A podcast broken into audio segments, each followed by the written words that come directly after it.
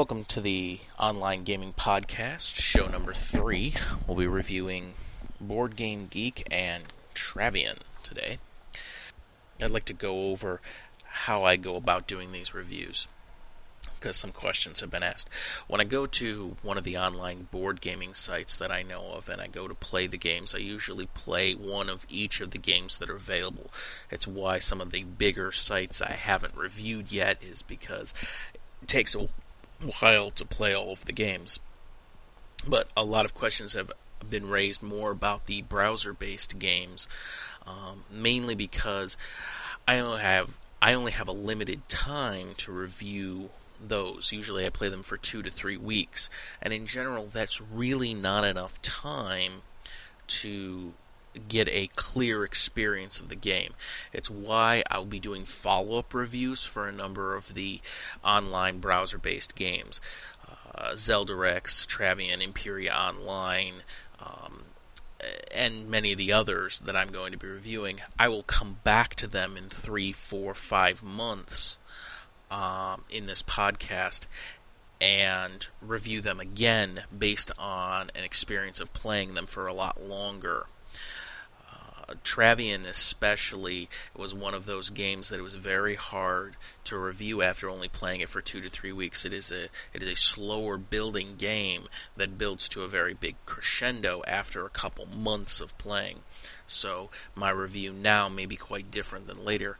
In fact, the game I reviewed last week, uh, well, two weeks ago, has already changed. There have been some graphical updates. There have been some changes that I was critical.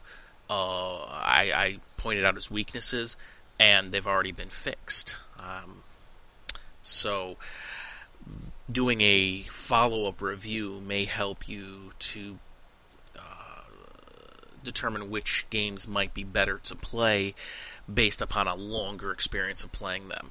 Uh, reviewers, especially game reviewers, have a lot of trouble of having to review a lot of games with only a short amount of time to do it in, and you don't get to the good stuff at the end, which is why I'll be doing these are for the online board gaming sites. This is because the board gaming sites I'm picking initially don't have that many games available for them.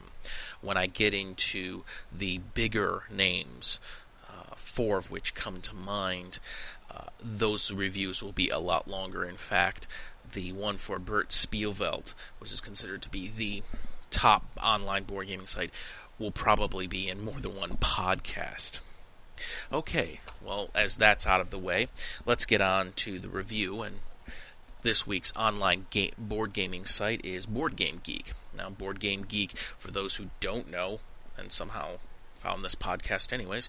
Board Game Geek is the premier database for board games. It's it's to board games what IMDb is to movies. If you're looking for a board game, card game, dice game, you go to Board Game Geek, you'll look it up. It's got player aids and all that kind of stuff. But what I'm specifically want to talk about is the fact that they have some online games available. Now, the three that they have uh, listed are Tigers and Euphrates, or Euphrates and Tigris, they use the German name, Auf Heller und Pfennig, which is kingdoms, um, and roads and boats. Now, I've been unable to play a game of roads and boats uh, against another player. The uh, solo scenarios are okay, but I was hoping to get a multiplayer game in, but I was unable to do so. Uh, there are a number of players on playing Tigris and Euphrates. It's not too hard to find a game of that. Interestingly enough, the Board Game Geek uh, games are not interactive. They are they're PHP and MySQL based. You take your turn, you say, I'm done with my turn, and then the next player then takes their turn. I believe you may get notified by email when it is your turn. I wasn't able to completely verify that as my email address was inadvertently incorrect on the system.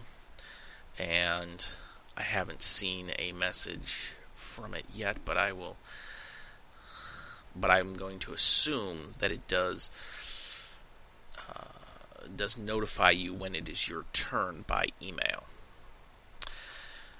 Okay, so I played um, a game of uh, and Euphrates. You get the tiles, you click the buttons, and it tells you where you can place the tiles, uh, the farms placed on the rivers, and stuff like that. Um, and a game of Kingdoms. Kingdoms, uh, it's the Auf Heller und Pfennig version, which is uh, not as and I haven't seen the German version, so I don't know. In Kingdoms, there's a lot of color, and there's a dragon, and and uh, and treasure, and this, that, and the other. The one online is basically just positive numbers, negative numbers, and your little castles you put down. So uh, I would. It would be nice if it had more graphics to it, but I can understand that uh, that may be a copyright infringement, and they just like to have you be able to play the game rather than have to deal with copyrights. Um, and Euphrates as well is kind of uh, lacks in the graphical area, but uh, the game itself, the gameplay is there. So, and as I said, Roads and Boats, it, it works. Again, it's not as very graphical, but uh, I was unable to play it against other people. Um, so that's Board Game Geeks online games. Uh, PHP MySQL based, kind of a play by email type system where you take your turn and you wait for your the other player. Games can take days to play, but it's easier to get a game together because you don't have to worry about everybody being online at the same time. Um, roads and boats, I found it hard to find two players for.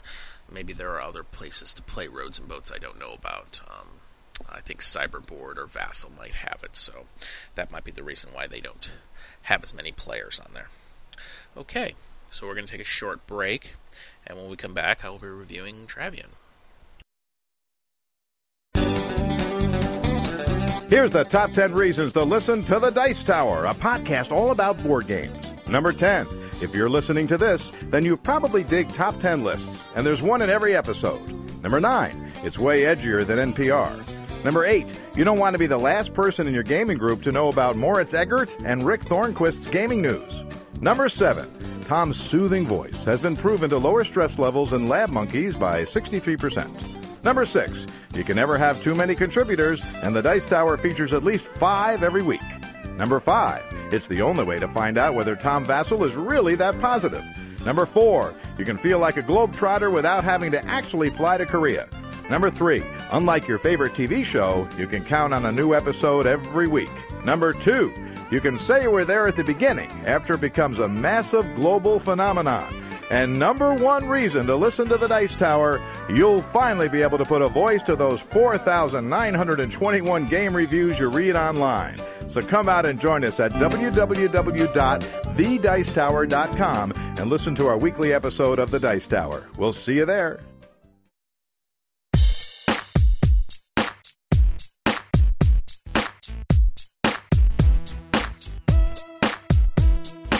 This podcast is proudly listed at the best podcasting directory on the internet, podcastpickle.com.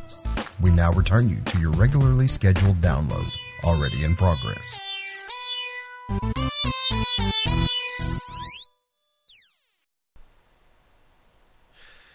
Okay, we're back. Travian. It's a medieval based game.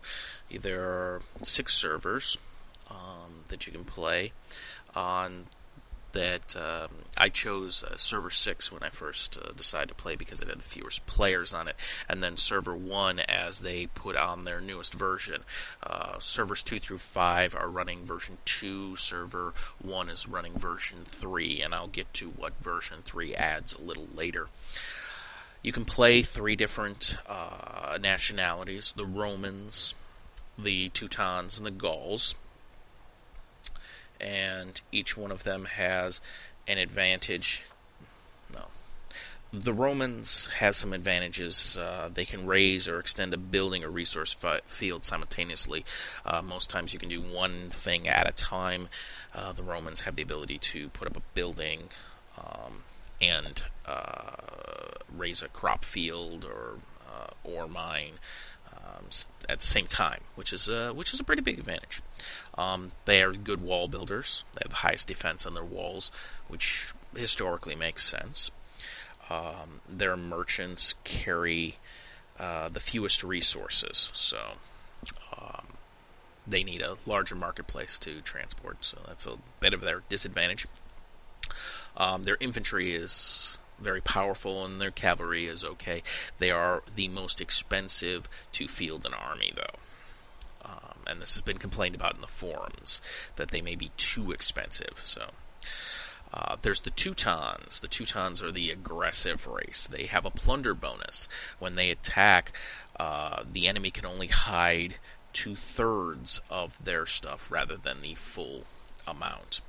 Uh, their merchants can carry the most uh, resources, but they're the slowest.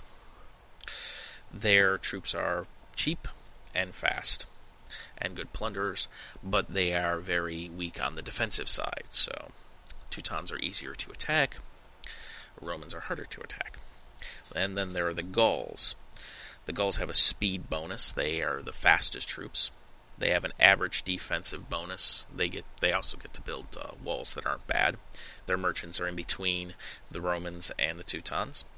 Uh, the biggest advantage they get is their cranny, which is where you can hide your resources from plunderers and attackers, is twice as large. Which means at level 10, I guess they can hide about 2,000 resources as opposed to 1,000. And that's huge. Um, if you are a type of player that likes to be a bit more passive, and doesn't like to be very aggressive and prefer to build up slowly, the Gauls is probably your race. If you prefer to be aggressive, you take the Teutons. If you want to kind of be in the middle, maybe the Romans are your best choice. Um, the Gauls also have the cheapest settlers, so theoretically they can spread faster. So, the interface screens, you've got You've got about six basic screens. You have the village overview. This is where you build your resources fields. There are four different resources. There's lumber, clay, iron, and crop. Um, crop is a persistent need. Each building and unit requires a constant supply of crop, so you're going to have your corn fields built up uh, really high. You can keep upgrading them, and they produce more resources. Uh, crop can be upgraded I think to at least 10, though I've seen 12 in version 3, so you might be able to go further than 10. Um, and then there are some buildings that help enhance that as well. Um, uh, lumber, clay, iron. Really, you want to get at least all of your fields to a level 1, but then start building up um, some of them to level 2, 3, 4, 5. It your production is exponentially higher. Mind you, you have to make sure that your cranny goes along with that so that you're not getting these extra resources just plundered. Um, then there's the village center. This is where buildings are built. Um, there are a lot of buildings in the game. It makes it a very nice game, though you need to build up buildings to a certain level before other buildings are available. There's a nice chart under the links section of the Travian website that will tell you what buildings need to be built for what reason. Uh, you start with your main building. The higher your main building, the uh, less time it takes to build other buildings. It also is required to be at certain levels before you can build certain buildings. There's the barracks for troops, marketplace for trading, embassies used for alliances, which are important. The cranny, very important. I would suggest as soon as you can to build that up. Um, on server one, which had a server reset, I already have my cranny at level six. I just I do not like having my resources stolen on server six, where I have production of about 50 per hour on all my resources. Uh, I already have a level 10 cranny and a level uh, two as as well. Um, which is protecting 1,200 or 1,300 resources. I, I'm, in the game, you can be attacked over and over again all of your resources can be stolen if you don't have a cranny. So, cranny is very important. Uh, other buildings, warehouse allows you to store more resources. Granary is to store crop. Warehouse only stores the the, the lumber, clay, and iron. Granary is required for crop. Uh, once you build up your barracks and your main building high enough, you can get an academy to build better units, blacksmith for better units, stables for cavalry, um, an armory for increasing the armor on your units. Um, you need to build a rally point. That's where your forces all gather together to attack. If you are, if you wish to be aggressive, um, in order to build a barracks, you need to have a rally point. But if you um, are just building defensive forces, you don't have to build your rally point up too high. Uh, there's also a residence or a palace. This is where you can make settlers, uh, city walls. There's resource enhancing buildings, and there are some more buildings I haven't gotten to because I haven't played long enough. I'll get to them in the follow up, and they're also in that chart that I was talking about that you can find. Um, surrounding map is another screen you can see, and this is where you can see where your neighbors are, um, who you can trade with, or maybe try to get an alliance with them so you can all band together. You want to try to get an alliance with people who are close to you because um, otherwise they can't really send defensive troops because they won't make it in time to protect you. Uh, there's the messages screen. Uh, alliance messages, other messages, people sending you resources. The statistics screen. This uh, shows various statistics. Uh, it shows more if you have the plus, but um, you know certain things, how you've been doing. Uh, reports is generally who's attacking you um, and what the result was. Um, and you want to check that often to make sure you're not being uh, farmed or something like that farming, for those who don't know, is when you're being attacked multiple times for someone who just wants to steal all your resources. Um, one of the more important things in the game is alliances. Uh, a lot of the other games, it seems like you join an alliance to um, not be attacked or to uh, gather together to attack a certain foe. Um, in this game, that's not too much different, though Travian seems to be a much more social game than some of the other ones. A lot more messages. Alliances seem to be done uh, a lot more readily. It seems a lot more social than some of the other games. The forums for Travian are very good. They let you know what you're doing wrong. When I uh, put up a complaint about farming, I thought that there would be a limit to how many times you could be attacked by one person within a time limit. They were just they just told me you need to build your cranny up higher. Um, and I did. So uh, the forums are also a very good spot, a uh, very good place to find alliances. While I was complaining about my cranny, someone else said, "Well, yeah, I had the same problem. I built my cranny, but this guy keeps attacking me." Someone else says, "Oh, you're on my same server. You want to join my alliance?" So um, there's there's a lot of that. Now for the pay option, there's something called Travian Plus. Travian Plus gives some nice extra options, uh, queuing, a resource look forward. It shows you when you'll have enough resources to build a building. It is kind of nice. Better statistics, uh, larger map view, better combat simulator, notepad, and a sorting function on the marketplace so you can try to find where you can buy uh, material.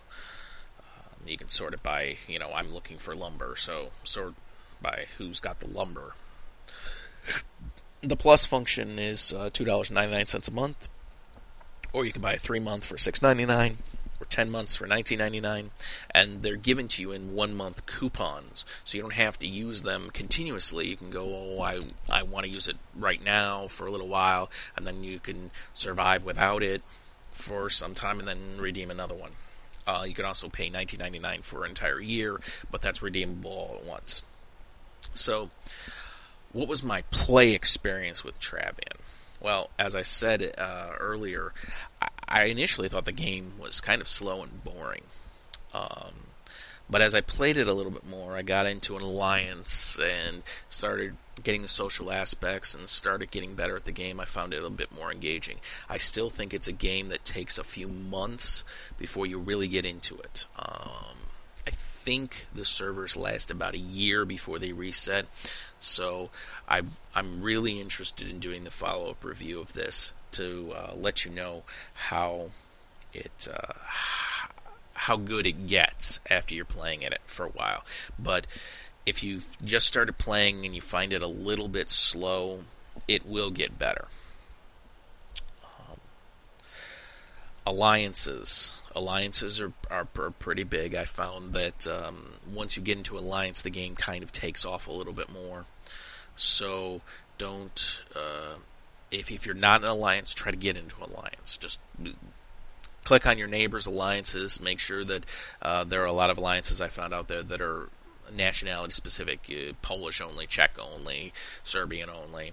So if you find one that uh, doesn't have that kind of restriction, or if you are Polish, Czech, or whatnot, you might as well, you know, go ahead and join, uh, or try to join. uh, but get into an alliance. Very important. And then the alliances will ally themselves with other alliances, and eventually you'll have this mega alliance, and you may end up being in the alliance that wins the game. Um, be aware that there are a lot of people playing on each server, so um, the likelihood that you get into a very large alliance is, is a bit slim, but you never know.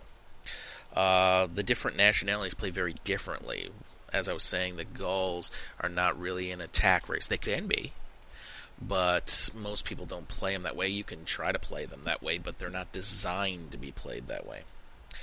Um, I do suggest, like I said with Zeldrex in show number one, to try to come in every so often. I know a lot of people can't get in at work, but if you can get in for a few minutes every every hour or two, you'll be able to maybe build another building or check your resources or update your cranny or something like that just to make sure that you can build uh, continuously. One of the advantages of Plus is the ability to queue up. Um, but that only goes so far because eventually you're not going to have enough resources to queue. But I do suggest trying to get in there every once in a while and see if you can pop in a building or something like that. It's usually a minute or two, so um, even if you uh, not you aren't supposed to at work, maybe you know a quick minute here or there, it won't get noticed. But you know, I know somebody, some people have that issue. Okay, I was going to mention that uh, what what changed in the third edition of Travian, and these are some great uh, new features. I just wanted to let you know that if you aren't on server one, this is what what eventually will come or whatnot. Um, they added a capital. Each player can own one capital in which the resource fields can be extended indefinitely in theory. Uh, the capital cannot be conquered, um, which is a good thing. Um, oases. On the map are woods, clay pits, mountains, and croplands. These are on uh, version 2, but they were just decorative. Now they're inhabited by wild beasts and can be plundered by heroes. Normal troops can be appointed as heroes. The heroes have five attributes and gain experience in combat. This was a, a highly requested feature in the forums, and uh, I'm I'm interested to see how it plays out. I don't have a high I don't have a big enough village to have a hero yet, but I'm very interested to see how the heroes work out.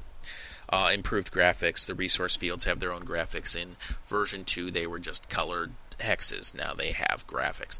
Though I'm interested to see whether or not the graphics change when you get to a certain level of uh, the resource. You know, level 5, level 10, whether they look different. I don't think they do, but I'm interested to find that out. Trapper. Trapper's a new defensive building for the Gauls. It can trap enemy troops. Sounds really interesting. Unfortunately, I'm not playing a Gaul on server 1, so I won't be able to let you know how that works out, but um, if they switch any of the other servers over to version 3, I'll go play a Gaul just to check out the Trapper. Bigger map. The map is two and a half times as big as it was before, which means people will be more spread out, and more people can theoretically play if the server can handle it. The culture points needed to increase the culture points needed to increase are steeper after the third village. You need uh, culture points in order to extend your village outside of your initial city. And you need to build up the culture points. They are apparently making it more difficult to have more than three villages, which is probably a good thing. Uh, slows down the rapid expansion. They redid the battle script. Huge armies do not have such a great superior advantage anymore, superiority advantage anymore.